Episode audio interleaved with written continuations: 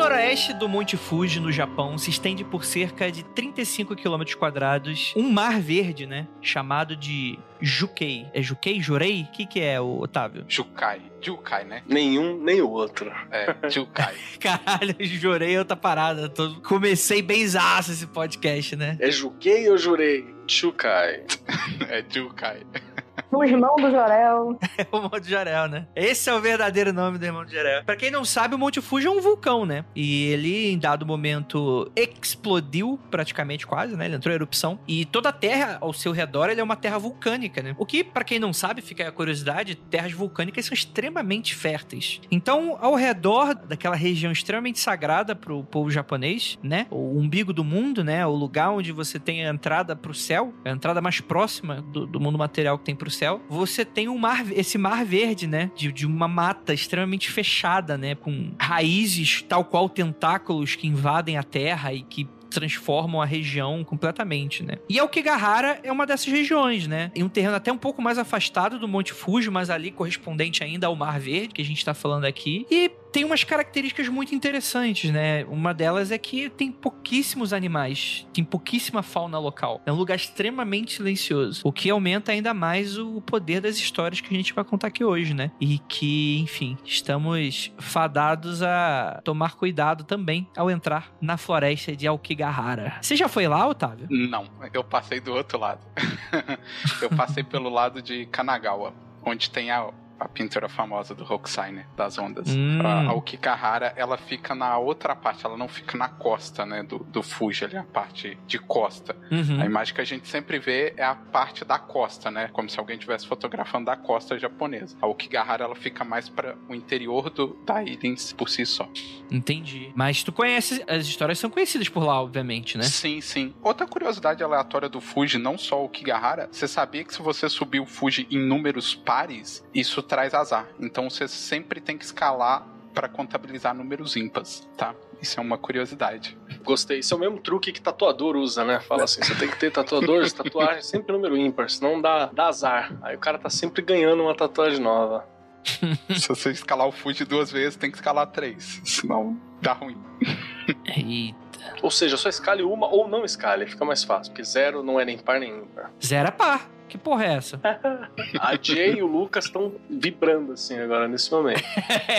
Estão igual ao episódio do Porygon do Pokémon, né? Nesse momento. Indefinidamente, né? Independente de ser par ou ímpar, o zero, né? A gente tem essa região, né? Que é o segundo maior do planeta de número de suicídio, né? Só perdendo pra Golden Gate, que continua sendo aí um número bastante expressivo, né? Das últimas contagens, mais ou menos 100 pessoas por ano morrem na região em decorrência de suicídio. É muita gente, cara. O que é um tema extremamente sério e que, enfim, né? A gente começa esse, esse podcast lembrando que a gente tá no Setembro Amarelo e que você pode procurar ajuda. E que, independente disso, a gente vai usar esse episódio meio que pra isso, né? Pra ser meio que um misto de. Tem pessoas que têm uma certa curiosidade com relação a esses assuntos, mas que é preciso ser feito com uma certa responsabilidade, né, Ju? No Brasil, né, a gente não tem tanto índice de suicídio quanto no Japão, mas os números da gente também são bem altos, né? Existe aquela questão da, do jornalismo não divulgar tanto, a gente não ter tanta, tanta matéria, tanta capa falando sobre isso, mas o Setembro Amarelo surgiu nos últimos anos como uma forma de orientar as pessoas, como uma forma de dizer para as pessoas: olha, estamos aqui, a gente pode falar sobre isso e tudo pode ser conversado, gente, tudo pode ser ajudado. Não, não existe problema psicológico que você não, com a ajuda certa, você não resolva. Uhum, é isso aí, né? E eu lembro, eu acho que talvez você tenha se encontrado, se vocês estudaram fora da pauta aqui, tem um documentário da Vice muito interessante no YouTube, um documentário super pequenininho que tem 20 minutinhos. Vocês chegaram a ver? Eu vi. Eu vi ele tanto no canal em inglês quanto no japonês, que eu queria ver a reação dos japoneses no comentário. Então eu Hum, tive essa,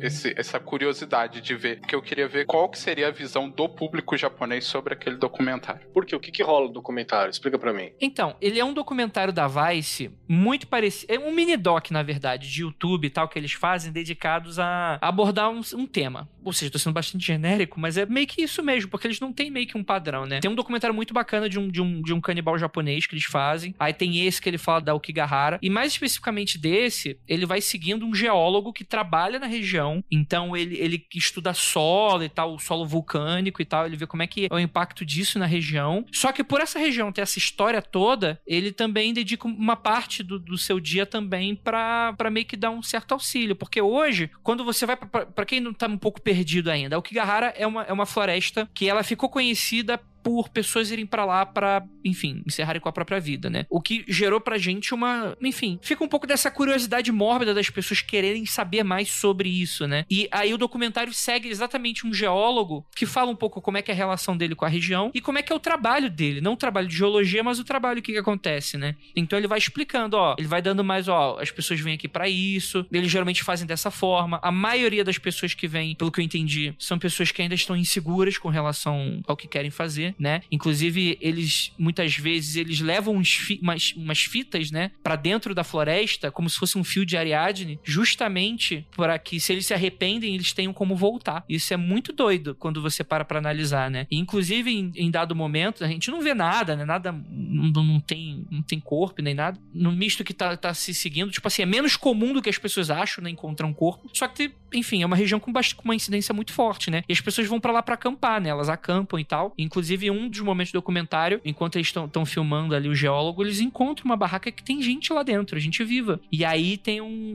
O, o geólogo conversa, fala, pô, a saída é pra lá e tal. Pensa bem no que você vai fazer, pense positivamente. Tem, tem sempre alguém para quem você possa voltar. Isso é, é, bem importante ser reafirmado. Mas isso que o Otávio tá falando do comentário japonês, eu não sei qual é. Você sabe, Otávio, como é que foi isso? É, não, é porque eu queria ver, assim, o quão fiel estava sendo a representação, não fiel no sentido de mostrar a questão do suicídio, mas como que o japonês ia reagir, né, de a Vice por ser um, uma, digamos, uma mídia por fora, né, ali do, do país, né, como que eles iam reagir, mas todos falavam sempre a mesma coisa sobre essa questão do suicídio. E já colocando, fazendo um paralelo, talvez acho que só eu vi isso, mas tem um programa de televisão japonês, ele parece ser da década de 90, onde eles vão para ao entorno do Okigahara e eles começam a seguir pessoas que vão tentar suicídio. Então eles pegam um cara, trazem um cara e começam a conversar com o cara, entender quais são as motivações dele. E assim, o programa é, ele não tem como nem eu passar para ninguém porque ele só tem legenda em japonês e áudio em japonês, né? Eles entrevistam um homem e uma mulher. E assim, e o programa é meio que essa coisa de tentar fazer a pessoa voltar atrás. A mesma coisa que aquele o geólogo no programa da Vice faz, né? Nesse documentário aí. Eu achei interessante assim o documentário porque quando eu fui ver pela reação do japonês, eu achei que, né? Eu fiquei pensando, o que que eles vão dizer? Se vão estar tá falando que tá distorcendo ou não. Mas não. Até porque mais para frente a gente pode aprofundar essa questão do suicídio na cultura japonesa. Tem toda uma significância no suicídio. É, isso é uma parada que eu, que eu acho muito louco, se você for dar uma olhada. Já é uma cultura bem distante da gente, né? Você, você é o fã de anime, você precisa, não é porque você assistiu Naruto que você conhece o Japão. Inclusive, o Japão ele é bem complexo de se entender muitas coisas. Tanto é que a gente tem estudos estudiosos, tipo Otávio, que tá aí já se debruçando sobre o bagulho tem um tempo, né? É. E é só pra, pra dizer que, tipo, você tem até uma, um gênero literário que foi criado, né, do século XVII, eu acho, não vou lembrar agora. Tem um gênero literário que é sobre o suicídio, cara. É um, é um gênero literário inteiro que fala sobre suicídio amoroso e por aí vai, que acho que é Shinju o nome. Então, para desenvolver um gênero literário, é porque existe uma participação muito profunda dentro da sociedade sobre esse tema específico, sobre esse assunto específico, né? Um gênero que foi famoso, famoso na época, estava ligado ao amor, família. Então é bem, é bem complexo. Sim. É bem complexo. E que vai bater com o que a gente vai falar aqui, né? Porque uma das um dos estopins, né, para essa região viral que virou foi por causa da literatura né? Vamos dizer assim, é um sofrimento do jovem Werther japonês, né? Que teve na década de 60. E é interessante isso que você tá falando, porque nesse documentário da Vice, eles acham um, um livro que é um manual de suicídio. E eu falei, cara, isso é tipo uma parada pirata que alguém fez as pessoas imprimem. E aí tu descobre que não, é uma parada oficialmente publicada e que é um best-seller no Japão. É tipo 1,2 milhões de cópias vendidas, tipo, ensinando técnicas, um negócio muito bizarro pro, pro padrão que a gente, enfim, vive aqui no, no, Ocidente, né? Que, enfim, não sei se é melhor ou pior abordado, mas é muito diferente e tal. Só uma curiosidade, quando quando eu vi esse livro, eu não tinha conhecimento prévio desse livro até então, né? Até porque eu acho que eu nunca procurei manual de suicídio em japonês, né? Mas assim, porque existe uma coisa muito curiosa quando eu tava no Japão, eu tava uma vez no metrô e aí deu um aviso dentro do. No metrô não, minto, do trem. E aí deu um aviso, né? Ah, tivemos um, um imprevisto na linha. Aí um amigo meu japonês me cutucou e falou: normalmente quando eles falam isso, é porque alguém tentou se jogar na linha do trem. Então, assim, eles nunca vão falar exatamente o que é isso. Mas o que que acontece? Isso gerou até um problema socioeconômico no Japão. Porque quando a pessoa se jogava, a linha parava, isso gerava uma multa para família da pessoa. Então isso durante um tempo gerou até um problema para assim, em questão de social mesmo, de tipo assim, a pessoa não só pelo simples fato, né, dela tá sofrendo uma pressão social que leva ela a cometer um, um ato desse, né, mas também isso rever, reverberava na família dele não só sentimentalmente como também até financeiramente, porque as pessoas pagavam multa. Caralho, bicho. É, é um negócio muito insensível, né? Bizarro, né? Tem mais umas coisas, além dessa questão toda, para falar como tá entranhado na cultura, você tem algumas matérias que você acha falando sobre como que se bate a questão do suicídio no Japão nas camadas, né? Você tem entre os velhos por questão de dívidas, isso é muito comum. Para resolver a questão de dívida entre idosos, assim, é muito comum que ele se suicida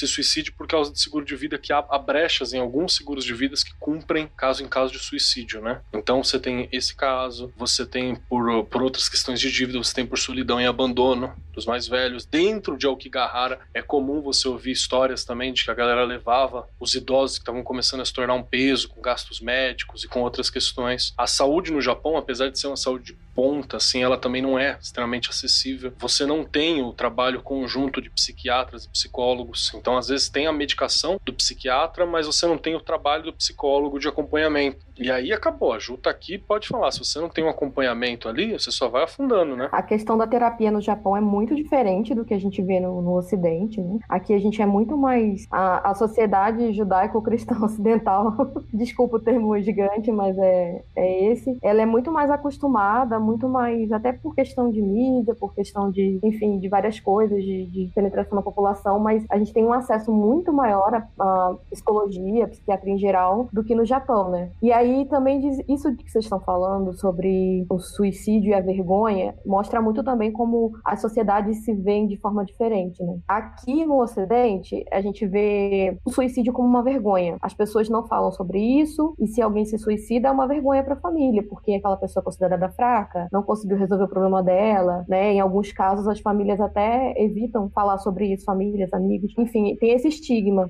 Já no, no, no Japão, acho que o nosso colega Otávio até pode falar isso até melhor do que eu, mas a vergonha lá é o contrário, né? Eles internalizam tanto as coisas, tanto que a vergonha é você passar por alguma outra coisa. E aí a única maneira de que eles veem como saída para isso é o suicídio. Então a vergonha de você não ter conseguido fazer algo que seja extraordinário, a vergonha de você não conseguir se socializar como as pessoas esperam lá. Então qualquer coisa lá é motivo para eles internalizarem problemas e transformar esses problemas que podem parecer, não vou dizer pequenos, mas assim, que são resolvíveis e eles transformam isso em, em, coisas absurdas, internalizam isso e aí junta com esse, com esse aspecto da psiquiatria deles e da, da psicologia deles ser bem diferente da nossa, né? E dá nesses números. E, e, é algo que é o tipo de coisa que precisa ser, tomar um certo cuidado, né? A gente teve o, aquele evento, né, que aconteceu com aquele youtuber, o Logan Paul, né? Assim, é uma parada bizarra, assim. Ah, eu lembro desse papo. Então, acho que isso aconteceu mais ou menos em 2018, foi, ele posta um vídeo sobre, porque assim, é uma região turística, não pelo fato, né? Ela já era uma região turística antes. Só que acaba tendo essa questão e a, a região não deixou de ser turística por causa disso, né? Então, é a floresta você pode entrar a qualquer momento, é um ponto turístico, ok, etc e tal. Então, foram lá os youtubers para fazer a fazer episódio e tal. E, mano, é uma parada bizarra o, o nível de, de respeito da parada, saca? De, ok, tipo assim, ó, não tem problema você, enfim, você vai gravar um vídeo, você é um, é um youtuber, tá lidando ali com, com jovem, né? Você rir, você se divertir e tal. Tipo, não tem problema exatamente com isso e tal. Mas é uma parada que chegou ao cúmulo de, tipo assim, do, do, dos caras acharem um, um, cadáver e ficar, tipo, cutucando, saca? De, de, de, ficar fazendo piada e esse tipo de coisa no momento. E, obviamente, a parada caiu muito mal, né? Caiu muito mal pro, pro povo japonês, inclusive, né? Mas aqui ocidentalmente também da mesma forma, né? Então o vídeo, se eu não me engano, durou algumas horas, mas ele já tinha mais milhões de views, né? Então, enfim. É, foi um desrespeito imenso a uma cultura que ele não conhecia, né? Assim, vamos falar mal dos americanos, bem típico do americano, né? Que chega num outro lugar e, e desrespeita a cultura de um, de um modo geral, não, não procura compreender ou passa por cima das coisas e é uma vergonha esse incidente. Eu, na época eu também vi, eu fiquei abismada, assim, como que, como que uma pessoa consegue ser tão cara de pau. É, eu acho que assim, pesou ao ponto de que, gente, por mais que eu goste de Japão, estuda o Japão, eu não passo pano para as besteiras que o Japão faz. E a maior delas é que, como eu vivi lá um ano, eu percebi uma coisa: existe hierarquias de estrangeiros, né? E os estadunidenses, eles são os que estão lá no topo. Então, e o que que aconteceu? O Logan Paul depois ele foi, o visto dele foi caçado, né? Ele hoje oficialmente não pode adentrar em território japonês. Então, para um japonês ter feito isso com um estadunidense é porque é uma coisa de proporções assim surreais, sabe? Porque eles são muito de passar pano na besteira que eles fizeram. Vide Hiroshima e Nagasaki, né? Que até hoje eles se culpam. Já era para ter negado só, só isso já se negaria o acesso ao Japão por milênios, entende? Eu, eu pegaria uma pedra do isótopo radioativo e falava, quando essa pedra deixar de ser radioativa, estadunidenses podem entrar no meu país, sabe? Exato, né? Seria nesse nível. Concordo. É, enfim, cara, que bizarro. Eu não tava sabendo disso não, Otávio. Mas, cara, curiosidade doida, né? E hoje, gente, a gente tá falando desse tema que ele é super sensível. Então, espero que vocês, enfim, né, não... Vocês se sentirem incomodados, vocês se sentirem meio angustiados. Tipo, a gente espera que você pare o episódio, nem embaixo, né? Mas se você tá escutando isso, provavelmente você já baixou. Mas fiquem absolutamente tranquilos e que a gente vai tentar tratar da, da, da melhor maneira, maneira mais responsável possível. Que a gente vai falar sobre isso, né? A gente vai falar sobre um pouco dessa relação com a morte e também sobre as lendas, né? Em torno de Aokigahara, que é um tema super pedido. É um tema que eu nunca entendi muito bem. Por que, que as pessoas queriam que a gente falasse sobre? Porque, sincer... quer dizer, eu entendo porque as pessoas pedem, né? Mas eu nunca vi uma maneira oportuna pra gente falar isso, né? Até porque não é algo gostoso, legal, se você é uma pessoa saudável de ficar, tipo, ah, olha que curiosidade doida, né? Mas eu acho que agora a gente encontra um motivo, né? E a gente vai falar mais sobre isso logo depois dos recadinhos e a gente já volta.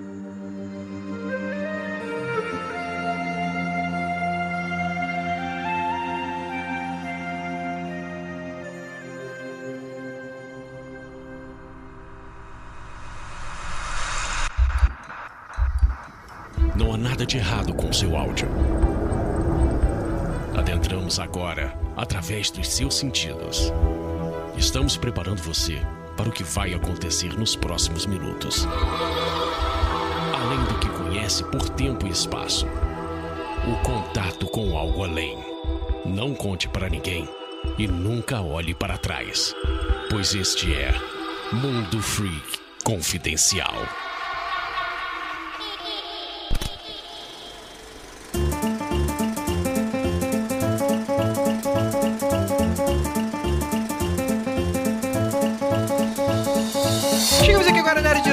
Do seu Mundo Free Confidencial e prometo que vai ser bem rapidinho. Lembrando a todos que você pode falar com a gente pelo contato arroba mundofreak.com.br, deixar mensagem nos comentários do site, seguir a gente nas nossas redes sociais e, é claro, nos apoiar financeiramente pelo apoia.se barra confidencial. E eu já vou deixar aqui um aviso. Algo grande vai acontecer em breve. Algo muito grande, fazer aqui minhas previsões. Tirei um tarô, algo grande vai acontecer em breve. Fique esperto.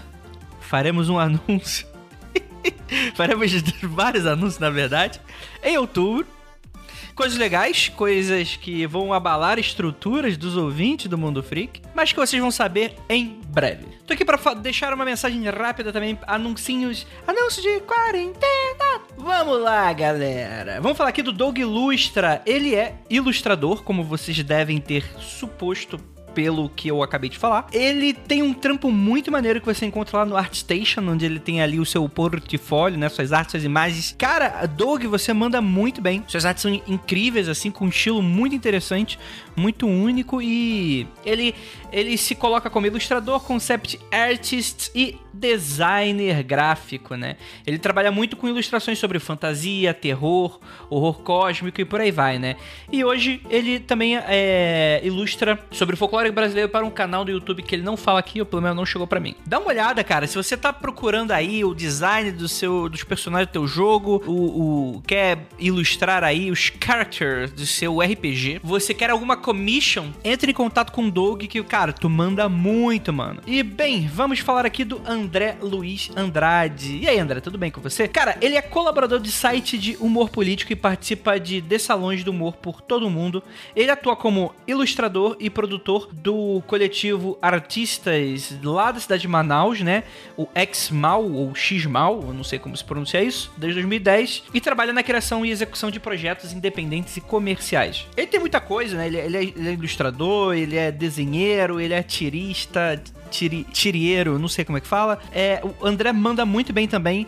Dê uma olhada, ele tem um site pessoal e também tem o Instagram dele. Vou deixar os dois aí para você, caso vocês queiram entrar em contato, né, para produzir alguma coisa legal, para você ter alguma ideia, entrar em contato com ele para ele ilustrar, para ou então conhecer um pouco do trabalho literário dele. Tenho certeza que vocês vão adorar o André. E é isso. Apenas duas para vocês hoje. E só lembrando para vocês que a gente fechou o nosso formulário porque a gente recebeu realmente muita coisa. Então a gente ainda tá avaliando se a gente vai abrir de novo ou não. É, principalmente porque tem muita gente que quer fazer anúncio de catarse essas coisas assim. E não daria tempo se a gente simplesmente deixasse lá aberto, né? Tipo, se o cara colocasse hoje, não faria sentido, já estaria depois do prazo da campanha. Então é isso. É, obrigado por todos que participaram até o momento. Vamos continuar por enquanto e espero que isso tenha ajudado alguém, né, a conseguir algum trampo, alguma coisa, porque mais do que todo mundo fica é preocupado com seus ouvintes. E por isso, vamos começar agora o episódio que ficou maravilhoso e muito sinistro, né? Queria dar um pequeno aviso para vocês. Esse episódio, como você deve imaginar, ele tem algumas coisas que a gente comenta nele, tem assuntos e tópicos que pode afetar a sensibilidade de algumas pessoas, né? Então fica aqui o aviso de gatilho para vocês. Se vocês têm problema com o tema de suicídio, morte ou coisa nesse sentido, é claro, como sempre, a gente no Mundo Freak, a gente não, a gente não, não sensacionaliza todo esse assunto e tal, mas enfim, né? Eu acho que é um programa que ele ficou bem legal, então bora para ele.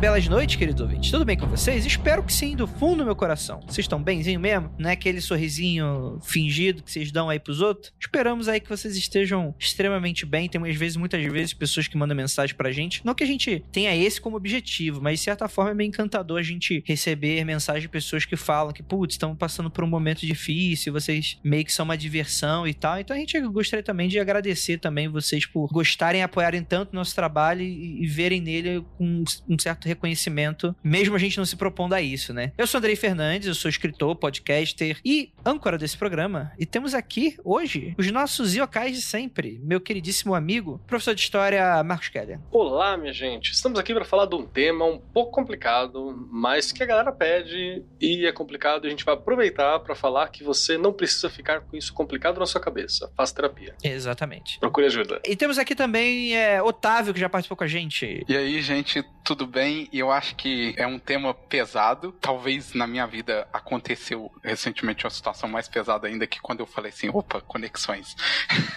Mas, como já diz, né, eu só consigo pensar em uma frase em japonês que poderia dizer sobre esse tema que Inochi wa ichiban taisetsu nakoto, né? Ou seja, a vida é a coisa mais importante que tem, né? Oh, excelente. E temos aqui também nossa queridíssima, olha aí, a última vez que participou foi quando, Ju? Foi do Histeria Coletivo, o primeiro que a gente fez? Foi o primeiro que vocês fizeram de Histeria Coletiva em 2015. André tá me tirando da geladeira depois de cinco anos, gente. Tava muito frio lá. Oh.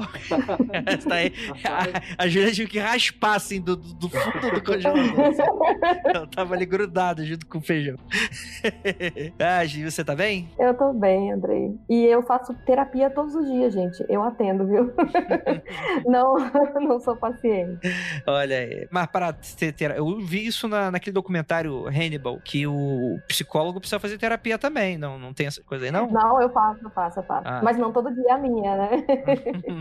tem que, tem que dar pra liberar, né? Tipo, depois de escutar os problemas de todo mundo, tem que dar essa liberada, né? Aí ela reconta, né? Todos os problemas como se fosse dela, assim, pra terapeuta, e vai criando uma grande massa de problemas. É. E é assim que todos os terapeutas têm trabalho sempre, porque a gente tá sempre um contando pro outro, contando pro outro. Então é um paradoxo É, é, um grande aconteceu comigo entre, entre terapeutas. Psicólogos. Né? Vocês falam da história dos outros. Fala, Pô, teve um cara. Não, mentira, não é assim, gente. Podem ficar tranquilos que o segredo de terapeuta é guardar as sete chaves. Só pra mim que a Juliana conta. Mas não, eu... não posso. Tô brincando. Gente. Não caçem o, o, o carteirinha dela. Pelo amor de Deus, André. E, gente, vamos falar sobre um tema que é extremamente complexo. É claro que vamos tentar dar umas aliviadas de maneira, enfim, que corresponda, né? Mas é um tema super complexo, cara. E antes de qualquer coisa, a gente citou rapidamente, né? A Ju citou sobre essa coisa da mídia ocidental, né? Tem muito dessa coisa do evitar colocar isso nos jornais, colocar certos números e tal, porque você tem um pouco dessa ideia de que você, quando você fala sobre esse assunto, você dá ideia nos outros. Quanto isso é real, Ju? Ou quanto isso a gente vai acabar esse podcast agora, dependendo da resposta que você dá? É, é assim, é um pouco real sim, porque não é que vai incentivar as pessoas, mas a partir do momento que você fornece muita informação sobre determinada coisa, as pessoas se sentem mais propensas a, a, buscar esse tipo de informação e você, se a pessoa já está numa situação, né, que ela está sentindo dificuldades em algumas coisas da vida dela e ela encontra informações que vão reforçar esse comportamento, que vão dizer, olha, as pessoas estão se matando sim, nesse lugar X é tantas pessoas, então acaba que ela se sente menos inibida, então é uma boa coisa não ficar falando sobre números e sobre dados técnicos na mídia em geral. Então é isso, gente, muito obrigado por todo mundo que ficou aqui e não olhem para trás. acabou, né? A acabou com o programa agora. Mas acho que não é isso que a gente vai fazer, né? Não, porque a gente não vai ficar falando dados técnicos, a gente vai falar sobre essa floresta que eu tenho muito medo de ir lá, parece um lugar muito com a energia muito pesada, mas a gente também vai falar sobre a importância de se falar sobre isso de uma forma que a gente entenda que não é preciso chegar nesses finalmente, sabe? Uhum, não, uhum. você não precisa fazer isso. Exatamente. Keller, você aí, nosso mago de plantão, que está aqui com a gente, o mago que nunca se chamou de mago. Cara, tu acredita que esses locais têm uma energia? Eu acho que mais importante do que eu acreditar é o que, que o japonês médio acredita, né? Isso acho que é uma das coisas, quando a gente fala especificamente de, de Aokigahara, é uma questão importante. Dá pra gente ter duas visões, assim, dá pra você ter uma visão mais cética, né? De se dizer que certos locais você acaba consagrando pelo uso, né? Por exemplo, por que, que uma, uma residência de uma pessoa de classe média baixa, não precisa nem ser alta, tal, de classe média baixa, ela possui sala, cozinha, banheiro e pelo menos um quarto. Hum. A gente necessariamente não precisa disso especificamente, mas você acaba convencionando pelo, pelo uso de que esses são os itens essenciais de uma casa. Tanto é que agora você tem um movimento do mercado, mercado de, de imóveis, para dizer que você não precisa de cozinha e sala muito separado. Você pode ter os dois coladinhos, vamos chamar isso aí de cozinha americana e tá tudo certo. Ou você pode dormir no closet, vamos chamar isso aí de. Como que é o nome do apartamento? Estúdio, e vende por uma fortuna. Então você tem alguns, alguns modismos culturais, né, que vão definir a, a funcionalidade dos locais. Dá para você parar para olhar para isso. Então, por exemplo, a ponte Golden Gate que a gente falou agora há pouco aqui, pela altura, pela quantidade de casos de suicídio que ocorrem ali e por aí vai, você acaba tendo como um local onde é possível que isso seja realizado, né? Então você acaba consagrando pelo uso. Dá para você dizer isso. E tem uma outra né, forma de se olhar também, que é sobre essa coisa da, da energia que a gente pode falar. Se você partir para um olhar clássico, por exemplo, você tem os, os espíritos dos locais na mitologia, na mitologia grega, né, na tradição grega, que eles meio que consagram para que, que é aquele local, porque o local cria um espírito também pelo uso, mas eles acreditam mesmo na existência de um porquê, uma razão para aquilo. E no Japão você tem coisas muito parecidas, né? Você tem no shintoísmo essa ideia de que certos locais são locais de força, são locais de poder. Você tem árvores sagradas, você tem pedras sagradas, tem montes sagrados, tem florestas sagradas sagrada, tudo é sagrado de alguma forma. E vamos lembrar que no shintoísmo o sagrado não é como a gente tem aqui no, no cristianismo, que é sagrado é Deus, é bom, é vida. Não, pode ser sagrado e pode ser pesado, pode ser ruim. O sagrado é só um local especial que não está necessariamente relacionado ao fazer o bem. Pode ser sagrado e está relacionado a uhum. tirar uma vida, né? Essa região específica, né? O Monte Fuji em si, né? É um local bastante sagrado. E realmente acredita-se, né? Que nessa região que existam espíritos e tengus moram, né? Para quem não conhece,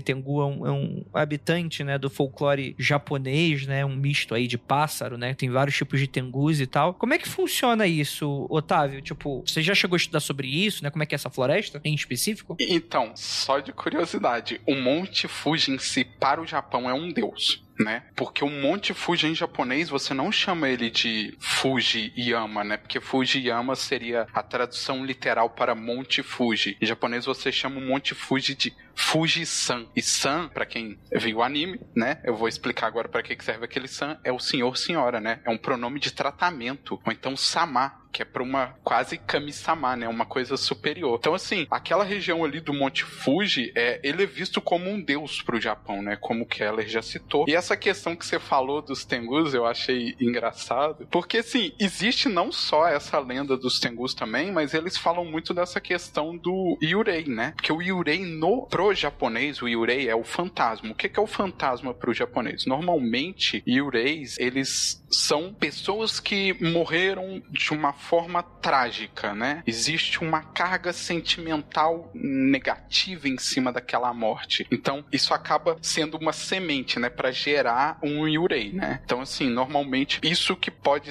dizer, né? Essa questão do Tengu eu achei engraçada quando você cita ele, porque eu realmente, enquanto estudava pro tema, eu vi aqueles falando sobre, sobre os Tengus, né, deles estarem na floresta, ligados a, a essa região, porque o Tengu por si só, ele é um yokai ligado ao budismo, que tem uma outra história ligada ao budismo com essa floresta, que não é uma coisa praticada, tá? Eu fiz pesquisas para descobrir se isso realmente era praticado ou não, que é o Baste Yama, né? O Baste Yama era a prática que falava que as pessoas levavam os idosos, né?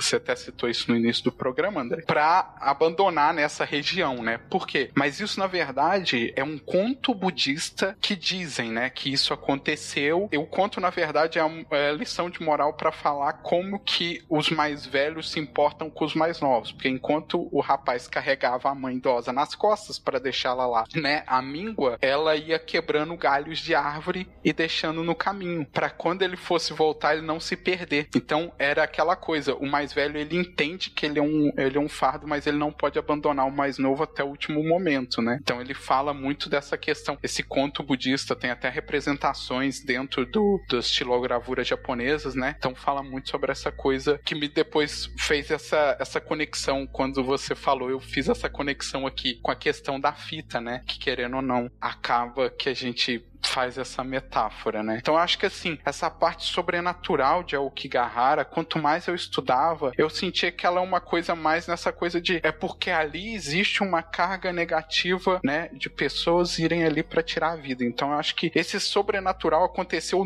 por causa dessa carga negativa, porque o local por si só, o próprio nome Aokigahara é um nome interessante, porque a Ao é azul, né? Mas por uma questão que eu não sei explicar de verdade, para os japoneses azul pode ser verde, isso não é daltonismo, né? Então ali seria o campo das florestas, é, das árvores verdes, né? Que realmente é um lugar muito bonito, assim, se você afastar esse essa carga negativa que existe ali. Quando eu vi os documentários dos filmes, cara, querendo ou não, eu vi cenas da Okigahara no inverno, é muito bonito o lugar. Eu acho isso interessante, sabe? Mas essa mística do local ser sagrado, isso realmente o que o Keller falou é verdade. Isso pesa. Isso não pesa só em Aokigahara, mas acho que Aokigahara reforça pelo status dali ser tão emblemático, né? De acontecer uma coisa tão terrível, emblemática ali, tem essa conexão, né? Eles falam que ali, por ser ali uma região que, igual você citou dos Tengus, falam que um dos motivos daquela região atrair tanta energia negativa é que Tengus amaldiçoaram aquela região, né? Porque Tengus é uma espécie de yokai que ele, ele flerta muito com essa coisa de ser um. Ele se passa muito como um monge budista, né? Normalmente um Tengu ele se, se disfarça como um monge budista, né? Tem essa coisa dele flertar, dele se disfarçar como um monge, ele usar truques, ele se passar por uma figura humana entre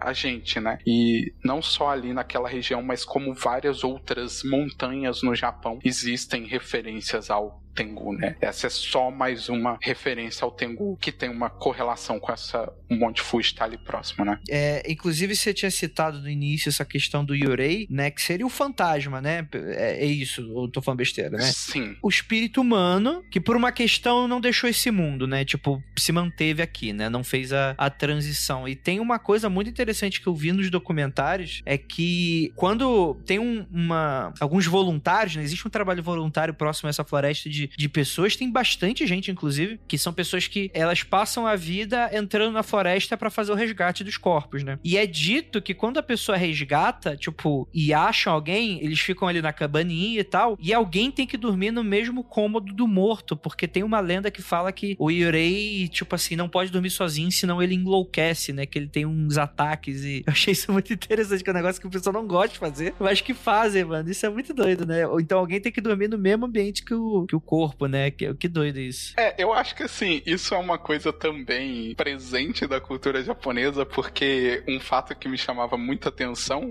quando eu vi isso na pauta, me remeteu ao fato de que a região onde eu morei, eu passava, a coisa mais comum que eu via era túmulos ao lado de horta, dentro de casa, assim, sabe? No quintal da casa, é umas casas mais antigas, aí tinha um túmulozinho como se fosse da família, sabe? A família, ela é enterrada ali. Então, assim, essa questão que a gente tem da relação da morte com os japoneses, eles têm medo, tá? Eu já passei por uma situação onde eu fiz assim uma, tipo, fiz uma brincadeira, né? Porque eu não é que eu sou, eu sou, eu sou um meio termo, né? Eu sou um quase believer, um quase cético, eu fico em cima do muro. Mas eu fiz uma brincadeira e a, a minha ex-namorada era japonesa, ela falou: "Não, para de fazer isso, né? Porque eu morava ao lado de um cemitério, então eu nunca tive esse problema por si só assim, né? Mas porque tem gente que tem medo e isso é curioso. O meu aluguel era mais baixo por causa do cemitério ao lado da minha casa. Isso era um dos fatores que barateava o meu aluguel. Show de bola. Mas o brasileiro esquece até o medo em troca do, do desconto. Não, na hora,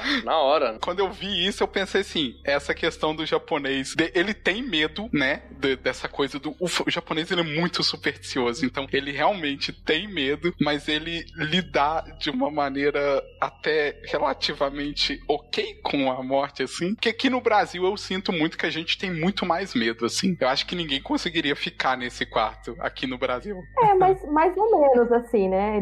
Eu acho que depende do lugar, depende da cidade. Eu moro em Pernambuco há, há 10 anos e eu morava no interior até bem pouco tempo. Beijo, pessoal de Carpina. Aí, aqui ainda tem esse costume de fazer o velório do, da pessoa, né? As 12 badaladas, né? Na casa. Na, na, na, cozinha. Eu já fui, velório na cozinha. Eu fui uns três, assim. No terceiro eu já tava de poaça. No primeiro foi o choque, mas depois que você vai algumas vezes, assim, tem muito velho na minha família, enfim. E aí as pessoas da família e da casa, elas dormem na casa, porque não tem o que fazer. Você tem que ficar velando o morto 24 horas, às vezes até mais, dependendo se o morto tá muito conhecido. Tem muita visita, fica mais tempo na casa. O meu e minha avó foram velados dentro de casa e eu lembro criança assim, eu passava no meio do velório e falava assim, vou ir dormir agora e tá bom. não, exato. Eu tenho uma memória dessa também na casa de uma tia, assim, esticado na e acho que eu acho que o tio tinha se suicidado, esse mano, inclusive. Era no, no na pia, na, perto da na mesa da cozinha, aí você ia lá na pia pegar um lanchinho, alguém tava fritando alguma coisa, e tava o corpo do cara na, na mesa da cozinha, assim, eu falava, ok, né? Ok, né?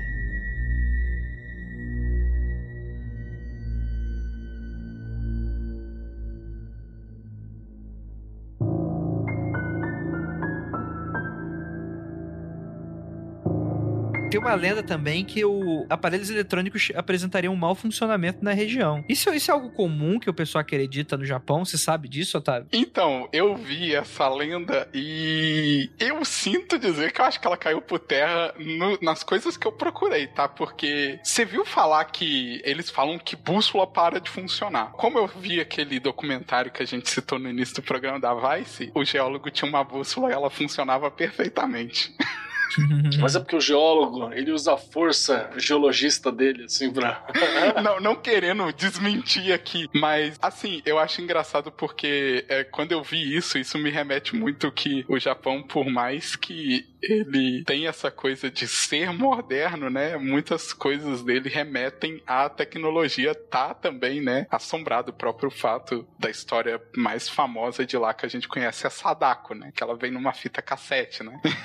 Então, assim, é um fantasma que você aluga. Então, quando eu vi isso, eu falei assim: eu não sei se isso foi um japonês que criou ou se foi igual o rapaz do vídeo, né? Porque tem o vídeo do rapaz que ele tá com a GoPro e a GoPro dele falha duas vezes, né? Eu fiquei meio assim: tá, é interessante, tem umas justificativas, mas eu vou ser bem sincero, eu não comprei muito, não, sabe? Assim, eu sei que tem essa ligação de às vezes eles terem umas histórias que envolvem fantasmas, né? O sobrenatural sobrenatural e o eletrodoméstico, mas nessa situação eu não comprei. Artigo de história de fantasma, né? Tag sobrenatural e eletrodoméstico. É, essa, esse é o, é o subtítulo literário. Isso deve ser aquelas histórias que o pessoal vai aumentando, né? Às vezes, algum lugar vai ficar sem sinal no celular, aí de repente vira, não tem sinal lá, né? É. uma bússola falhou, aconteceu alguma coisa, e de repente virou uma história. Eu consigo conceber que talvez um canto ou outro não pegue direito, até até porque, sei lá, vulcão, rocha vulcânica, né? Uma porcaria assim. Você pode conceber. Mas hoje em dia tem tanta coisa por satélite, né? A não ser que a floresta seja muito densa, muito fechada, uhum. o satélite vai que vai bonito, né? Exatamente, exatamente. É, não, não, não sei. Eu acho que a explicação da rocha é muito minério, né? Muito minério de ferro, né? Então o pessoal fala. O pessoal até fala que não, não, não deveria influenciar tanto pela quantidade, só se você, tipo, aproximasse do chão ou algo assim, mas é o tipo de coisa que é meio que desmentível mesmo, né? Tipo, mas dizem que sim, né? Mas, ô, Otávio, tem, tem esse lance de como é que funciona esse lance do, do suicídio pro Japão, né? Que você tem algum, algumas questões que são um pouco diferentes, né? Você tem o seppuku, harakiri, né? Sim. Ficou bastante conhecido aqui no ocidente, né? Por causa dos filmes. É, então, essa questão do, do seppuku, eu tava até lendo depois, se vocês quiserem linkar, tem um artigo muito interessante sobre o suicídio na cultura japonesa, tá? Ele tá em português, ele pega um pouco desse viés tanto psicológico assim, talvez a Ju ache interessante depois ela ler, posso passar para ela. Porque é, muita gente me questiona sobre essa questão do suicídio, né? O suicídio, se você vê o Bushido, o Bushido em essência, né? Quando a gente tá quando eu falo de Bushido, gente, eu tô falando de dois livros. Tem dois grandes livros, que é o Hagakurei e o livro dos Cinco Anéis. Tá? Ambos esses livros foram escritos por grandes samurais, principalmente de maior destaque o livro dos Cinco Anéis, né? Que é o Miyamoto Musashi, né? Uma lenda no, no Japão. Ele uhum. acabou que a história dele fica até um pouco lendária. E uma coisa que é muito engraçada, que os samurais eles tinham que ter a consciência de que a morte era uma constante na vida deles. Porque como eles lutavam por um senhor, eles faziam, eles prestavam um trabalho. Porque o samurai quando ele começa no Japão, ele não era essa coisa que a gente vê hoje do, do cinema Shambara, né? Que o Kurosawa trouxe pro ocidente, né? Essa coisa dele ser super honrado. Ele só era uma classe, uma casta de guerreiros. Quando a gente tá entrando no período medieval, aspas na palavra medieval japonês, que é o período ali que é conhecido como Azuchi Momochi, né? Que Sengoku, né? O período Sengoku de guerra civis, que o samurai começa a ganhar mais esse estado. E aí a gente vê muito essa questão do harakiri harakiri, né? Que normalmente o que que você, o que que levava uma pessoa a cometer o harakiri por si só, né? Era às vezes uma forma de recuperar a honra perdida por não ter conseguido cumprir uma missão que o daimyo lhe deu, ou então que isso é até retratado naquele filme Nada Bom dos 47 Ronins. Aquele filme é um desastre, gente. Não assista. do, do Keanu Reeves, né? É, é, é eu, eu gosto do Keanu Reeves, mas aquele filme não.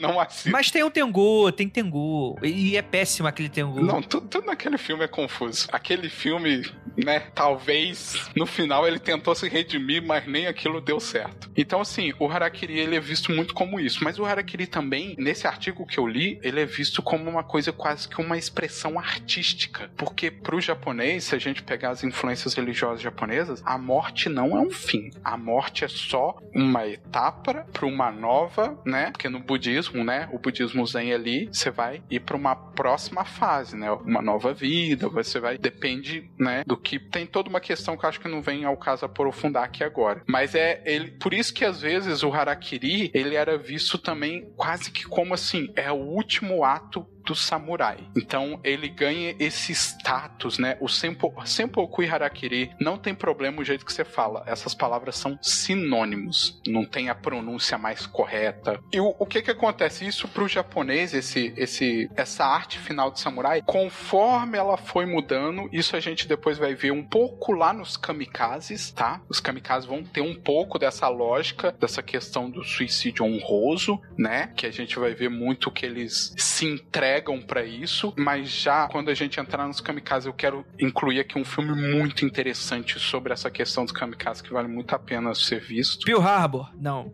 Não, esse é péssimo. Não, não, não. não. Agora é ruim demais, cara. Eu, eu vou ser bem sincero, nunca perdi meu tempo assistindo, porque sei não.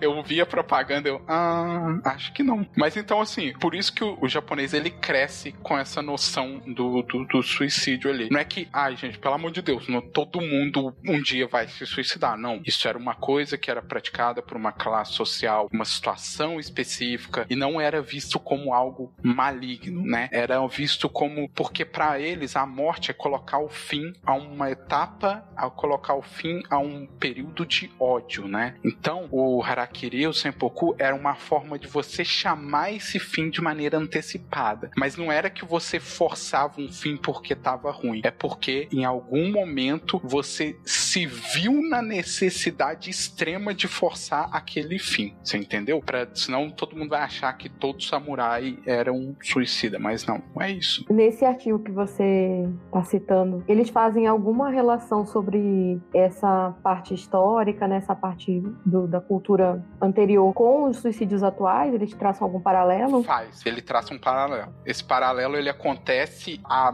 mudança da visão do suicídio no japonês acontece pós Segunda Guerra Mundial. Até a Segunda Guerra Mundial, por isso que eu falo que o kamikaze ele se assemelha muito ao samurai moderno, tá? Já entrando, se o André me permitir, eu já vou entrando no kamikaze aqui, senão eu começo a atropelar tudo. Claro, claro. Mas é. O kamikaze, o que, que era o kamikaze? O kamikaze, a tradução vento divino, eles eram soldados japoneses que em batalha existia dois tipos de kamikaze. Era aqueles que foi pra batalha, lutou até o fim, acabou toda a munição e se jogava contra o navio. E tinha esquadrões próprios para kamikaze, que as pessoas treinavam para ser kamikaze. Então existia toda uma questão ali que a pessoa já estava preparada para aquilo. Ela já tinha noção do que ela ia fazer. Só que recentemente no Japão, recente que eu falo, né, nessa última década aí, surgiu uma, um livro que veio depois aqui pro Brasil. Existe um mangá dele, oficial em português, e tem um filme, tá? Eu recomendo o filme, o mangá também é interessante, que se chama Zero Eterno. Zero é um modelo de avião que os kamikazes usavam muito nesse período. E esse livro, ele coloca em discussão levantada por um próprio japonês. Kamikaze é realmente um herói ou é só um terrorista fanático? Rapaz, coragem fazer essa discussão. Coragem de fazer essa discussão. Porque o que que acontece? O kamikaze, quando ele, ele opta, né, fazer, tomar essa atitude que ele tá realizando naquele momento, aquela, essa atitude extrema, ele visa isso muito pensando na figura do imperador, na honra do país dele, né? Eu lembro até que na faculdade os professores vinham conversar comigo, né? Porque no meu departamento eu sou o único que gosta dessa parte oriental, então eles sempre vinham conversar comigo essas coisas que eles liam por fora. Eles falavam, é interessante, porque se você pergunta para um ocidental o que é o kamikaze, você fala um louco suicida. Se você pergunta para um japonês, ele fala um herói. É porque o ponto, o espectro até então ali daquela atitude para um japonês daquela época era visto como um cara que estava entregando para a nação. Ele estava lutando pelo bem da nação dele. Que inclusive é um conceito recente também dentro da sociedade japonesa que acabou sendo reintroduzido pela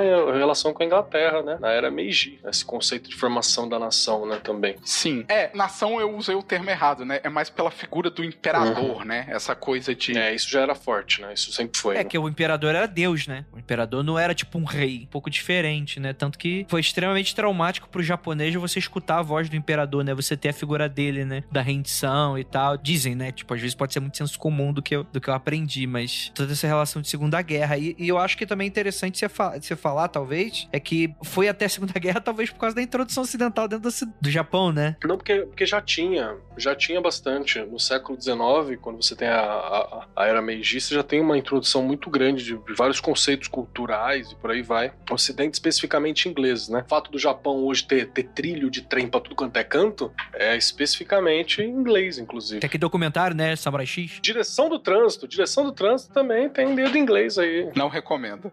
Você não recomenda o Samurai X ou direção do trânsito? O Samurai X. Que- Dizem que o autor não é legal. Ah, não, é não. Ah, não, então, não, autor, esquece, rasga o nome do autor. A obra é muito bacana, mas esse destrói, cara. Não existem mais autores, gente. Esquece isso. Tirando direito autoral que você tem que dar dinheiro pros autores, não, não existe mais autor. O autor morreu. Acabou. Não tem. Esse negócio de autor morreu. Não, não tem mais. A, a obra é autoproduzente. Brota do chão. Brota do chão. Opa, Harry Potter, tá aqui. Só fazendo um contraponto ao que o Keller falou. Sim, Keller, eu entendi o seu ponto. Mas a Era Meiji, essa introdução, ela foi forçada, né? Sim. Claro. Na base do canhão. tratado. É, foi na bala de canhão, foi, né, diplomacia canhoneira. Porém, ela foi mais lenta. Ela não foi tão igual foi o pós, né, Segunda Guerra. Ah, isso eu concordo. Verdade mesmo. Não é à toa que o samurai nessa época ele ainda existia. Existe até uma brincadeira famosa na internet que se provou que samurais usaram um fax. Que enquanto existiu eh, os samurais e o fax existiram em um período histórico do Japão encontrado assim, né? Porque é uma piada interna. Você encontra foto, né? Você encontra fotos de, de, de samurai. bem Que foram enviadas por fax, inclusive. Por fax, com certeza. Mas assim, essa noção depois, ela vai mudar. O que que acontece? Ela vai mudar no, no pós-guerra. Porque o Japão ele vai ser bombardeado por uma cultura super consumista. Até então o Japão não tinha isso. Bombardeado é uma maldade sua. Esse uso da palavra aí. É, desculpa, eu fiz o. Desculpa, gente, eu usei uma palavra horrível. Ele vai receber essa cultura super consumista de maneira forçada, sabe? Então, assim, teve muitos japoneses que não conseguiram aceitar isso. Teve grupos que se organizaram. Teve um cara que ele sequestra um, um marechal, um general, né? De um capitão lá de um, de, uma, de um quartel de Tóquio e ele bota a faca no pescoço do cara, chama todo mundo pra falar que o Japão não podia se entregar pra aqueles soldados, né? Pros norte-americanos e tal. E o que que o cara faz? Ele comete um harakiri ali em público pra mostrar que é isso. Ele falou, gente, eu, eu- se não, se vocês não querem salvar, então eu desisto e eu vou tentar, né, ver se essa coisa melhora agora, porque foi basicamente isso. Então, o japonês agora, e essa questão do, do suicídio hoje, é mais ele ter sido bombardeado com uma cultura que não veio de maneira tão natural assim, ela não teve um desenvolvimento tão né, lento, igual foi na restauração do Meiji, que foi incluindo aos poucos ali e vim de maneira bruta, assim. Então acabou que a- sociedade hoje ela tem uma visão diferente. Ela tem uma visão muito de você tem que ser proativo, você tem que entregar para as pessoas, né, um resultado e essa coisa, né, de, de você estar ali presente, tem que tem que mostrar resultado. Isso, pelo menos na matéria que eu vi, essa matéria em japonês que eu vi, as pessoas falavam muito disso, de não ter conseguido nas próprias imagens de objetos que a gente vê perdido na floresta, tem tipo muito uso da palavra dekinai. Dekinai em japonês significa não conseguir. Então assim, a pessoa, ela ela meio que ela sente que ela tinha que entregar alguma coisa e ela não vai conseguir, né? Existe muito essa pressão. Caralho, mano. Que, que bad. Não, não tem, não tem como, né? Não ser bad. É, isso é tão assustador que existe uma doença no Japão porque tem feriado. E eu não tô de sacanagem, porque eu tive ela sem perceber. Falei mais. O que que acontece? O Japão, do mês de abril, do dia 29 até o dia 5 de maio, eles chamam de Golden Week, que é a semana dourada. Você fica uma semana sem fazer nada. Praticamente assim, só o serviço mais essencial que funciona. O resto tudo para, né? Então, no máximo vai ter trem funcionando em alguns supermercados ali. É, Golden Week é, é bem, é bem comum, né? Mangá para de, de publicar, né? Tem umas. É, para, para tudo. O que que acontece? Depois da Golden Week, surgiu um termo em japonês que é o, é o Gogatsu Bio, né? Gogatsu maio, né? O mês 5, e Bio é doença, doença de maio. E você entra em depressão no pós-feriado. Não só depressão, né? Sintomas de depressão, ansiedade, desânimo, falta de apetite, insônia, irritabilidade. No Brasil a gente chama de segunda-feira. Domingo à noite. A gente chama domingo à noite. Eu ia É. falar isso, Kelly. Eu ia falar que a gente entra quando acaba o feriado. Aí a gente fica assim. Aqui a gente tem domingo à noite, é esse momento. Isso é pós-feriado. E aí, um fato curioso é que realmente, assim, é, a Ju falou, eu ia até trazer isso, mas eu não sei se fica legal eu falar isso, mas assim, uma taxa de aumento, né, de visitação em Aokigahara, para não usar o termo, acontece nesse mês. É março e esse mês. Março por causa que é o fechamento do balanço de empresas, né, e também o início de ano letivo, então normalmente é quando os jovens estão vendo se entrar ou não para as faculdades, né, para as escolas que eles pretendiam, e depois é em maio, por causa desse feriado, que realmente, assim, eu, pode parecer muita. O pessoal que tá ouvindo tá falando que eu devo ser maluco, mas o pior que eu senti, sabe? Eu fiquei muito assim, porque eu tava indo pra faculdade e eu falava, cara, por que, que eu tô tão desanimado? Por que, que o meu corpo tá ruim? E eu não entendia. E aí um japonês veio me explicar, ele falou: ó, a nossa rotina é muito corrida. Aí a gente para uma semana, e aí depois a gente volta, você meio que, né? Porque lá não tem sábado e domingo igual a gente, né? Então lá tem gente que pega de domingo a domingo. Eu, por exemplo, eu só não ia na faculdade no domingo, porque sábado também eu ia, então todos os dias. Você que reclama de, de cristianismo aí, sábado e domingo é uma invenção do cristianismo, especificamente o domingo de não fazer nada. Amém. Só tem esse feriado mesmo, não tem nenhum outro feriado no Japão? A cada sete anos acontece a Silver Week, que aí é quando em setembro várias datas se encarrilham, né, num feriado. Mas quando eu saí de lá em 2016, eles começaram a criar novos feriados em setembro para tentar criar a Silver Week, né? Permanente, assim. Porque quando eu fui, eu vivenciei a Silver Week, né? Eu tava nesse ciclo de sete anos. Mas aí agora, recentemente, por exemplo, apareceu o Dia da Montanha, né? Então eles colocaram num dia lá que daria para virar um feriadinho ali com recesso. Pra né? dar uma respirada, né? É. Tem também umas questões, umas questões de. que eu acho que o Otávio já começou a puxar também, que é sobre trabalho, né, cara? O Japão já foi um lugar assim de empregos vitalícios, né? Pra quem é mais velho e tal. E hoje em dia já não tá tanto assim. Desemprego ele é uma coisa real no, no Japão. No- nos últimos anos tem sido e empregos que não são não são estáveis né não são mais os salarymans né aquela galera que recebia o salário certinho tudo ok trabalhando na empresa você tá tendo uma dificuldade com relação a isso então para uma sociedade Imagina o peso, né? é, que puxa já essas cargas todas, é, é uma questão, né? O próprio baito, né? O baito é o bico que eles chamam, né? Então, às vezes, tem pessoas que fazem três baitos, né? Manhã, tarde e noite, né? Madrugada dentro. E tem isso comum entre os jovens, né? Essa questão do suicídio por causa de pressão familiar, porque às vezes, quando o jovem entra na família, tem família que abandona. Fala assim: agora a gente fez de tudo pra você, você tem que se virar, sabe? Eu tinha um colega meu, ele veio até aqui no Brasil, ele sabia falar português, morou um tempo, morou um ano em São Paulo, né? E a gente frequentava o mesmo clube, né? O clube de arco e flecha lá. E aí eu lembro que ele falou assim: o pai dele trabalhava no ministério, dentro lá do. do ele era um dos membros do Ministério da Saúde. E o pai dele não bancava a faculdade dele. Ele chegava e falava assim: quando eu tenho férias, eu pego e faço quase 20 horas de trabalho por dia para pagar minha faculdade o ano inteiro, sabe? No meu período de férias. Então, assim, tem muito essa coisa. O país é, é porque as pessoas pintam muito que vai ser um país legal. Não tô falando que é ruim, não, gente. Eu incentivo todo mundo aí pro Japão, acho super legal. Mas tem toda essa questão que quando você não vai para turismo, mais para morar, você vê o peso que tem, sabe, sobre as suas costas. Total, total. Mas não se preocupe, você brasileiro que tá aqui, você sobrevive ao Brasil 2020, meu amigo, você, qualquer lugar, te mandou pra qualquer canto, tá tudo certo.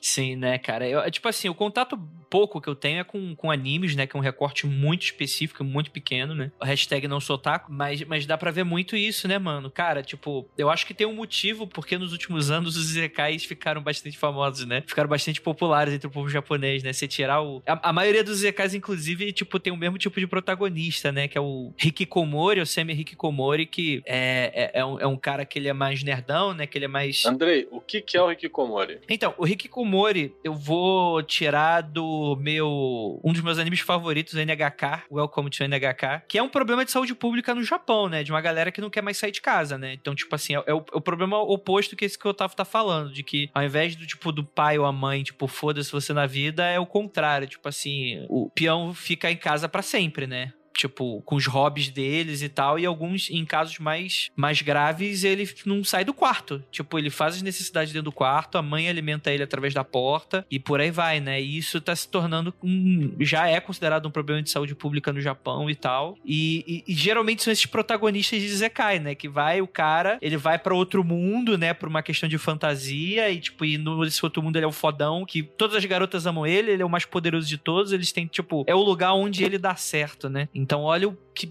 doido, né? Como a fantasia funciona como escapismo para uma parcela, assim. Obviamente, tipo assim, é uma visão muito recortada e tal. Não, não acho que o Brasil seja melhor. É, é recortada, mas existe, né? Cada lugar vai ter, vai ter defeitos e vai ter suas qualidades, né? Isso aí é. Não, não falando porque o Japão é assim ou assado, a gente vai estar tá, é, deixando claro que o Brasil é melhor ou pior, mas assim, esse é o resultado que você tem quando você força uma população a essas questões extremas. Nenhum extremo é bom. Do mesmo modo como você, é, como a falta de emprego, né, a falta de perspectiva do jovem afeta a população, essa questão da pressão também. Então é uma, essa forma de escape deles é um mecanismo de defesa, né? Então realmente é uma parada que tipo assim, eu já sei que eu não vou conseguir porque é muito difícil, né? Então tipo eu não vou nem tentar, né? E é tudo, né? Tipo namoro, trabalho, né? Tipo é, é... porque realmente é uma sociedade que é o que parece tipo tu não pode ser um prego que se destaca, né? Tu tem que responder a uma certa rotina,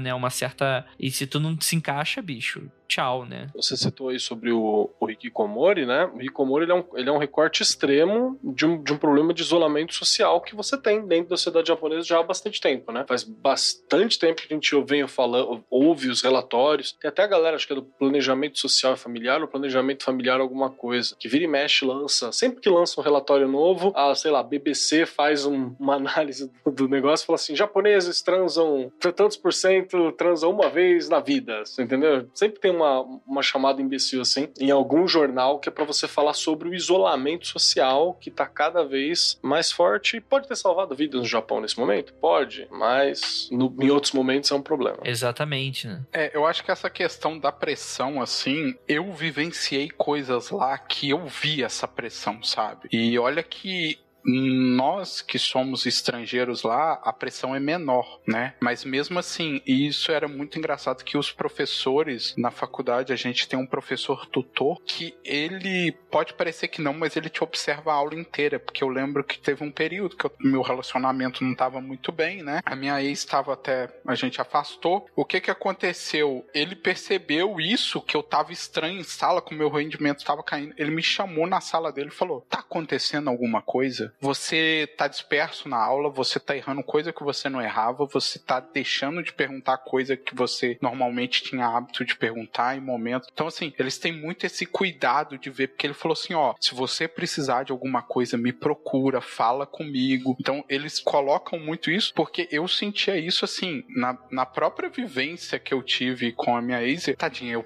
vivia perguntando, né? Eu era, tinha vezes até que eu era chato, que eu vivia perguntando coisas para ela, mas é por causa de uma questão de curiosidade. Por exemplo, ela queria fazer uma coisa, os pais dela falou: "Não, você vai estudar na faculdade X no país tal". Ela: "Tá". Aí ela vinha para mim e falava: "Eu não quero fazer isso". Eu falei: "É só falar não". Aí ela: "Eu não posso, porque eu tenho uma dívida com eles, que eles me bancaram até agora". Então fica muito essa coisa assim que, por isso que você vê que tem essa pressão que sobrecai sobre as pessoas lá, né? É um, sobrecarrega as pessoas, né? Nossa, é muito duro, né? Sabe qual é a solução? A gente precisa de um anime tem anime de tudo. Tem anime de cozinha, tem anime de não sei o que. A gente precisa um anime de terapia. Sabe? Um anime com terapeutas conversando e pessoas indo à terapia. É isso que a gente precisa. Porque parece brincadeira o que eu tô dizendo, mas não é não. Por exemplo, no Ocidente, entre, entre aspas, Estados Unidos principalmente, quando saiu, acho que foi em 87 a 95, 94, não lembro agora. Quando saiu Star Trek Next Generation, você tinha um personagem na ponte do Star Trek que era a Conselheira Troy, que era uma terapeuta. Isso aumentou a procura por terapeuta no período e normalizou normalizou bastante o que, que era o terapeuta dentro de um público que precisava de acesso à terapia, que eram os fãs de Star Trek especificamente. Então você ajudou bastante, só, só por falar sobre, por você ter referência sobre. É isso que a gente precisa. Otávio, manda uma ligação aí e propõe pro Patoei. Isso é real, é, Kelly. Teve muita popularização nos últimos 15 anos sobre séries no, no Ocidente, né? Sobre terapia e teve uma procura e uma normalização muito grande. Eu já sou formada há 10 anos e eu vejo uma diferença de procura muito grande de 10 anos atrás pra cá, sabe? A internet também ajudou esse meio. Apesar da gente falar das coisas ruins da internet, falar que tem bullying, tem questão de provocação, tem uma série de coisas, mas também cria muito esse ambiente de se falar, de se procurar informar, de incentivar as pessoas a procurarem ajuda. Então isso é bacana, isso é uma ótima ideia e eu finalmente assistiria um anime. Tá certo, não, não pode assistir anime não, e eu acho que não é como se o Japão tivesse um mercado para animes completamente esquisitos de, de, tipo, ah, vamos falar sobre funcionário público, tem anime de funcionário público, vamos falar de Tem, tem. tem de tudo. De exercício físico em casa pro Hikikomora. E coloca ali umas meninas peitudas fazendo, fazendo yoga, né? Tem, tem. Coloca uma terapeuta bonita, mano. E aí o, o Hikikomori vai se interessar. Não, é só fazer um, um shonen de batalha. É um shonen, tipo assim, que é o maior terapeuta, né? Eles vão pra torre dos terapeutas. Perfeito. E aí eles têm que aplicar os conceitos de Freud, tipo, aí tem toda a birra, porque o, Um é freudiano, outro é junguiano, né? Exato. O, o- obviamente o protagonista é freudiano, porque é mais tradicional, e aí você vai ter o Sasuke, que é, que é Jung. Então os dois vão estar ali disputando e, e subindo na torre, tipo assim, um querendo E é- qual é a visão melhor que a outra. E aí aparece o lacaniano, né? Que é um cara complexo, que ninguém entende, mas ele é foda, assim, também. Dá pra você colocar. Exato, né? vai- já tá montado aqui. Exatamente, que é o lourinho lá do, do, do Demon Slayer, ou então é o cara com cabeça de Java Porco lá. Então, É, o Lacaniano a gente sabe que ele vai ser o primeiro a sair da rinha, né? Isso aí é. E o vilão, e o vilão pode ser alguém tipo da esquizoanálise, né? Uma linha do, do, do Derrida lá, do Guattari. Uma... O vilão é a terapia comportamental, porque ela vai chegar e vai dizer assim: nada disso que vocês estão falando é ciência. E pronto, acabou. Porra, É, é tipo a tecnocracia da, da terapia. acho foda. É que no fim o vilão tem que virar amigo, por isso que eu propus o cara da, da esquizoanálise, né? Que eles viram pra lutar contra um outro vilão. Mas você tá desculpada porque você não, não foi alfabetizado em animes. Ainda Ah, bem. tá, desculpa. Isso só. Só Não, na não peça. psicologia, né? Não, não tá peça. certo. Você, só tá, você tá certíssimo. Você é a única pessoa certa, inclusive, aqui. Vamos voltar pra o que importa aqui, gente.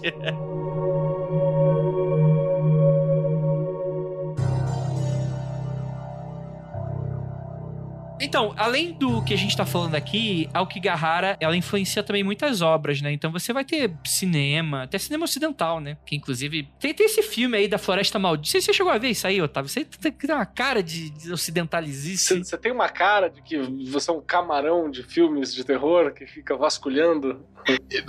Não, eu não vi. É isso que o Andrei falou de você aí, ó. Ah, quando eu vi o trailer, eu já falei assim: ai, gente, Eduardo Said tá aí, ó, orientalismo tá aí. né, não, eu, eu, eu meio que corro desses filmes de terror que ocidental falando de coisa japonesa, porque sempre cai nos estereótipos malucos, sabe? Quando eu dei play no filme, assim, no trailer, eu fiquei olhando. "Uh-uh. Não, não, não, não, não. E pra você, e pra você ouvinte que tá falando assim, ai, mas que negócio é esse que você tá falando de ocidental? Você ficou feliz com This is Brasil do Vin Diesel? Falando? É, Você ficou felizão? Você ficou alegre? É a mesma coisa, cara. Eu vou dizer que o brasileiro, que- cara, você errou em um ponto muito específico. Você errou É. em um ponto muito que é o, o brasileiro, ele adora o gringo. O brasileiro, tipo, ele, vai, ele, ele vai, ele gostou. Mas, por exemplo, vamos, vamos, vamos mudar um, vamos mudar aqui pra, pra salvar esse teu argumento. Pega, por exemplo, o americano. Qual é mais do americano? É um cara com a camisa azul e vermelha e comendo um cheeseburger e provavelmente com, o- enfim, com o que não frequenta muito academia. A camiseta do Maga. Coloca essa imagem. Vai ser ofensivo pro americano. É isso, tipo, é tu pegar o estereótipo e, enfim, trabalha. Agora o brasileiro adora. Coloca ali um carnavalesco. Coloca ali aquele, aquele, aquele desenho lá do Periquito, que só tem carnavalesco no Brasil. Perfeito. Ou episódio dos Simpsons. E o brasileiro adora, o brasileiro aplaude. Porque é, porra, Brasil, é, isso aí. É isso mesmo, é isso mesmo. É isso meu mesmo. Deus. Mas qualquer outra cultura aí vai torcer o nariz de maneira. É, desculpa. Ó, tem um filme recente aí que, que o país até proibiu de fazer crítica dele, de tão ruim que ele é. Qual o filme? O Mulan, ué. Ah. Vocês não estão sabendo, não? Não. O governo chinês vetou crítica de Mulan. Ah, é? Aquele filme é um desastre, gente. Ah, mas ele ia, ser- ele ia ser um desastre de qualquer forma. Tava, tava indo pro fracasso, não tem como. Não ia agradar ninguém esse filme. Ninguém. Aquele filme é tipo o chamado americano. É a mesma coisa. Seria mais fácil se a galera vestisse logo o, o, o estereótipo. Fala, não tô fazendo pra vocês, não, tô fazendo só pro cara americano mesmo. E vai ter, não vai ter um Mushu, vai ter dois Mushu agora. E, e, vão, e tá ligado? E vambora, assim. Porque... Exato. E o filme vai ser um musical. É, e o filme vai ser um musical. E, e os atores vão ser ocidentais de olho puxado, que já tô ofendendo mesmo. Vai ser o Tony Ramos. É, Todo mundo vai ser a Scarlett Johansson. pronto, acabou. É, o filme da Mulan foi uma vergonha, né? Uma vergonha pra tu, pra tua família, pra tua vaca. Não, assim como esse filme da Floresta Suicídio, gente, assim, eu olhei. É porque ele pega no estereótipo que eu, eu não acho interessante, que é tipo, ah, o fantasma japonês é sempre aquela menina esquisita com, com a roupa branca, o cabelo na cara. Eu fico, hum, tá bom, né? Mas é só isso? É muito. Alô, 2003? É, não, isso é uma limitação gigante, porque você tem uma coisa que dentro do. A ideia do yokai é fantástica. É de uma variedade, de uma riqueza de possibilidade absurda. Você tem a chance de fazer, tipo, Stephen King, que faz você ter medo de um carro. Com o Christine, dá pra fazer um filme onde você tem medo de um tamanco e de um guarda-chuva. Porra, Junji Ito, mano. Isso é bom. Então, cara, Junji Ito, é isso mesmo. Ju- Junji, porra, é isso. E aí não, o cara vai lá e investe num rolezinho chamado, né? Porra, Junji Ito tem um conto de terror do, do cara que fica maluco por causa do de fungo que tem na, na- no, no cobertor dele, no- na casa dele. Tipo, todo mundo endoida por causa de um fungo. Porra, não. Ó, pode ser uma obra que tenha reverência ao Kigahara só pela semelhança geográfica, mas o próprio Junji Ito tem aquele mangá dos, dos buracos na montanha, né? Porra. Que as pessoas se sentem atraídas a entrar no- nos buracos da montanha. Esse, esse é bizarro. E aí é mó loucura lá dentro. Cara, eu, eu admito que eu fico muito feliz quando alguém, em algum momento, faz alguma referência a esse negócio que é uma parada extremamente obscura, mas é um conto tão genial. Que não é um conto, sei lá, tipo, é uma noveletazinha em mangá, né? Não, é bom demais. É a falha de Amigara, né? Uma coisa assim. Que você não consegue. Se você acha aquela que te encaixa, você tem uma vontade é, impossível. Irresistível de entrar. E quando eu estudava pra essa pauta, isso vinha muito na minha cabeça. Eu falei, será que o Junji Pensou assim? Porque, né, já que existe toda essa mística de falar que até mesmo o próprio japonês lá, o, o rapaz geólogo, ele fala, né, que os, os yureis, né, eles querem te manter preso na floresta, né, que o filme Floresta do Suicídio tenta fazer, mas fica uma porcaria. É, o Junji Ito, ele faz isso nesse mangá dele. Eu falei, será que ele pensou nisso, assim, né? Não sei, pode ser, né? O Junji Ito é meio maluco, né? Cara, por algum motivo, não tem qualquer relação com isso, eu acho, na minha modéstia Ah, mas se opinião. não foi, agora na nossa interpretação é. Pronto. Não, então, mas isso que eu ia falar, porque eu fiquei, quando eu tava lendo a pauta, eu fiquei com essa porra dessa história na cabeça. Só que é uma história que não tem, tipo assim, aparentemente, né, não, tem, não é uma floresta. É uma porra de um, tipo, abre uma, uma- uma- um terremoto, abre uma falha, tipo, como se fosse uma falha de San Andrés, e lá, tipo, revela uma, umas paradas doidas uns buracos no, no, no paredão, e é isso, não tem relação. Só que toda vez que eu fui ler a pauta, eu ficava com essa porra na cabeça. E eu não sei porquê, mas então eu tô corroborando de certa forma. Tem alguma parada nessa história que tem uma relação aí que a gente não tá vendo. Eu acho que é a representação da ideia que não sai da cabeça, né? O que, que a gente tem com o suicida? Exato. Que é uma pessoa que ela tem uma ideia e ela vai procurar fazer aquele ato até o final, ela não vai desistir. E na falha de Amigara, não que as pessoas se suicidaram, porque. Pode falar? Claro, claro. É spoiler, viu? Se eu não, não leu, não, não viu, por favor, pule. E as pessoas, elas acabam de um certo modo se suicidando, porque elas mesmas entram naquele buraco, né? E acontece todo aquele horror com elas. Então eu acho que é, é uma boa, um bom paralelo, eu acho que, que faz sentido. Fora que a- as falhas, assim, forçando um pouco aqui a barra, né, na, na- no nosso teste de rochar coletivo, nessa loucura, de longe, assim, não sei vocês, mas parecem árvores, dá a entender também de que é um lugar diferente de uma montanha, com aqueles buracos, aquela, com aquele visual meio tripofóbico. Uhum, é.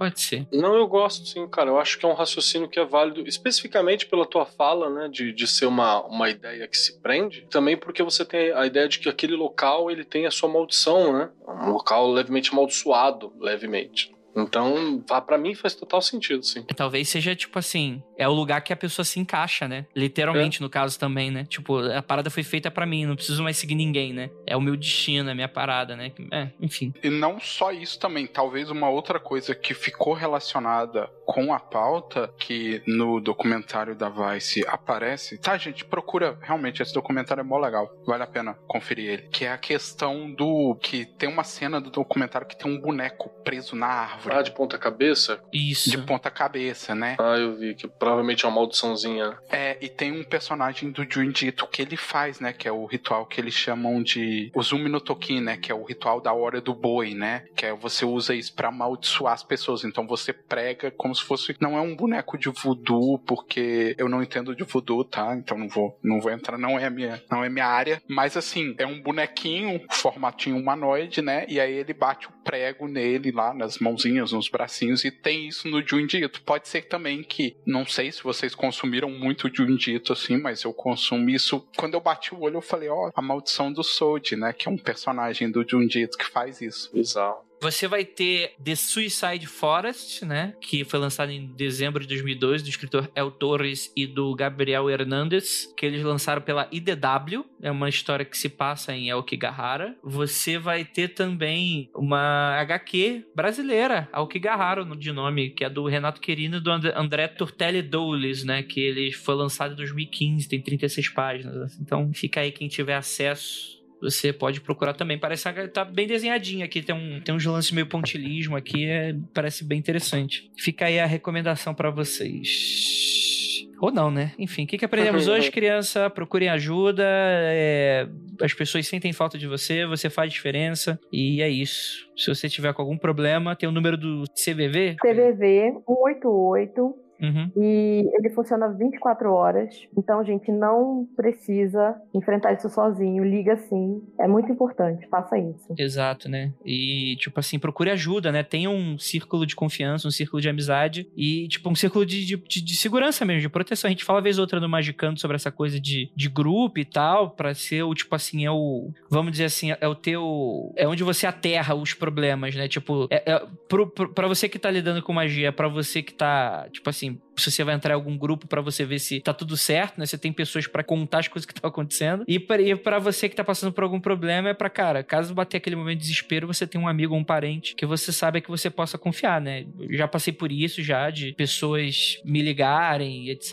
E, putz, e, e- e às vezes, eu até fico imaginando, cara, às vezes a pessoa na bobeira, tipo assim, porra, eu vou incomodar ou eu vou mostrar fraqueza. Não, mano. As pessoas que gostam de você vão ficar muito felizes em ajudar a, a lidar com isso. É claro que elas não podem resolver o seu problema, mas nos momentos mais tensos aí, com certeza elas vão poder te ajudar. Eu não, obviamente, não posso me colocar à disposição, né? À disposição de todo mundo, porque eu não sou terapeuta, né? Nem conheço vocês. né? É, procure um profissional, né? Não sei o que abala vocês e tal. Mas tenham pessoas próximas de vocês que façam esse tipo de coisa. Que eu acho que é, é bastante importante aí, porque às vezes é nesses momentos de impulsos que a gente precisa de, de, de um, de um ombro amigo, esse tipo de coisa, né? É, e aí eu posso deixar só um disclaimerzinho sobre quatro coisas que podem ajudar você? Uhum. São quatro pilares, né? Que a gente fala sobre prevenção de risco, pessoas que estão nessa situação, né? De, de ideações suicidas. Gente, conversa, conversa com alguém. Realmente, tenha um amigo. Se você não tiver um amigo, liga pro CVV, que como eu acabei de falar, 188, vai ter alguém para te atender 24 horas. É muito importante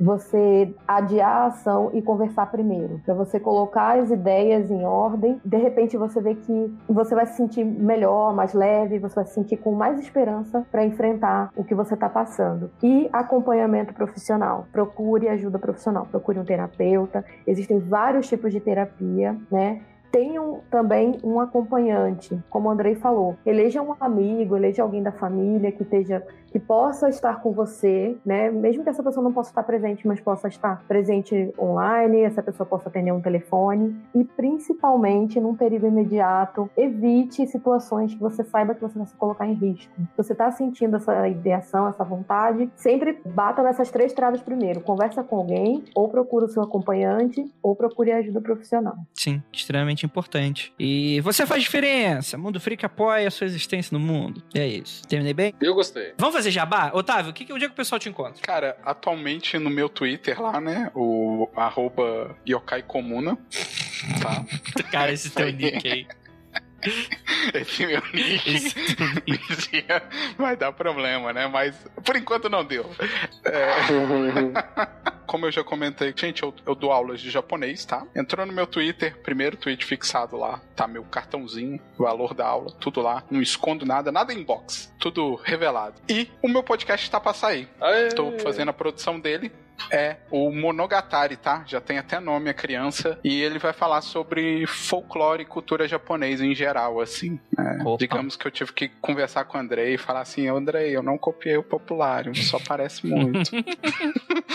Desculpa. Não tem problema. Até porque você tem que se resolver com o Andreoli, né? Nem comigo. Andreoli, Andreoli é fortinho, hein? Toma cuidado aí que vai te pegar. Não, eu já conversei já com o Andrioli, já. Eu, cara, eu tenho uma admiração grande por ele. O Andreoli é foda. Sim. Cara, é gente boa não é igual eu, né? Que fala, tira o processo. Não, é, você também é gente boa. Isso aí é só, isso aí é só teatro, gente. André é legal. Para com isso, eu sou mal. Eu sou Ricky Komori. Sete anos na internet pra manter essa imagem, pra vir alguém aqui falar que você é uma boa pessoa. Mas é um. É, me desrespeitar desse jeito.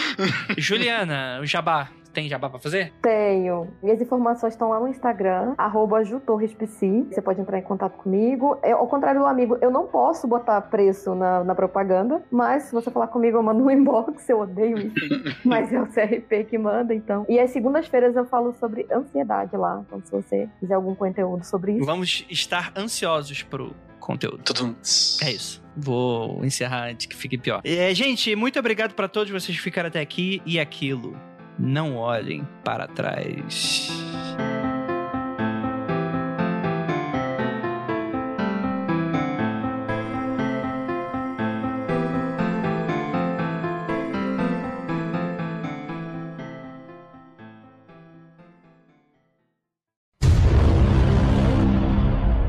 Terminei bem o podcast? Ó, eu só queria falar que o Andrei tá equivocado sobre o termo otaku. Como assim, equivocado sobre o quê?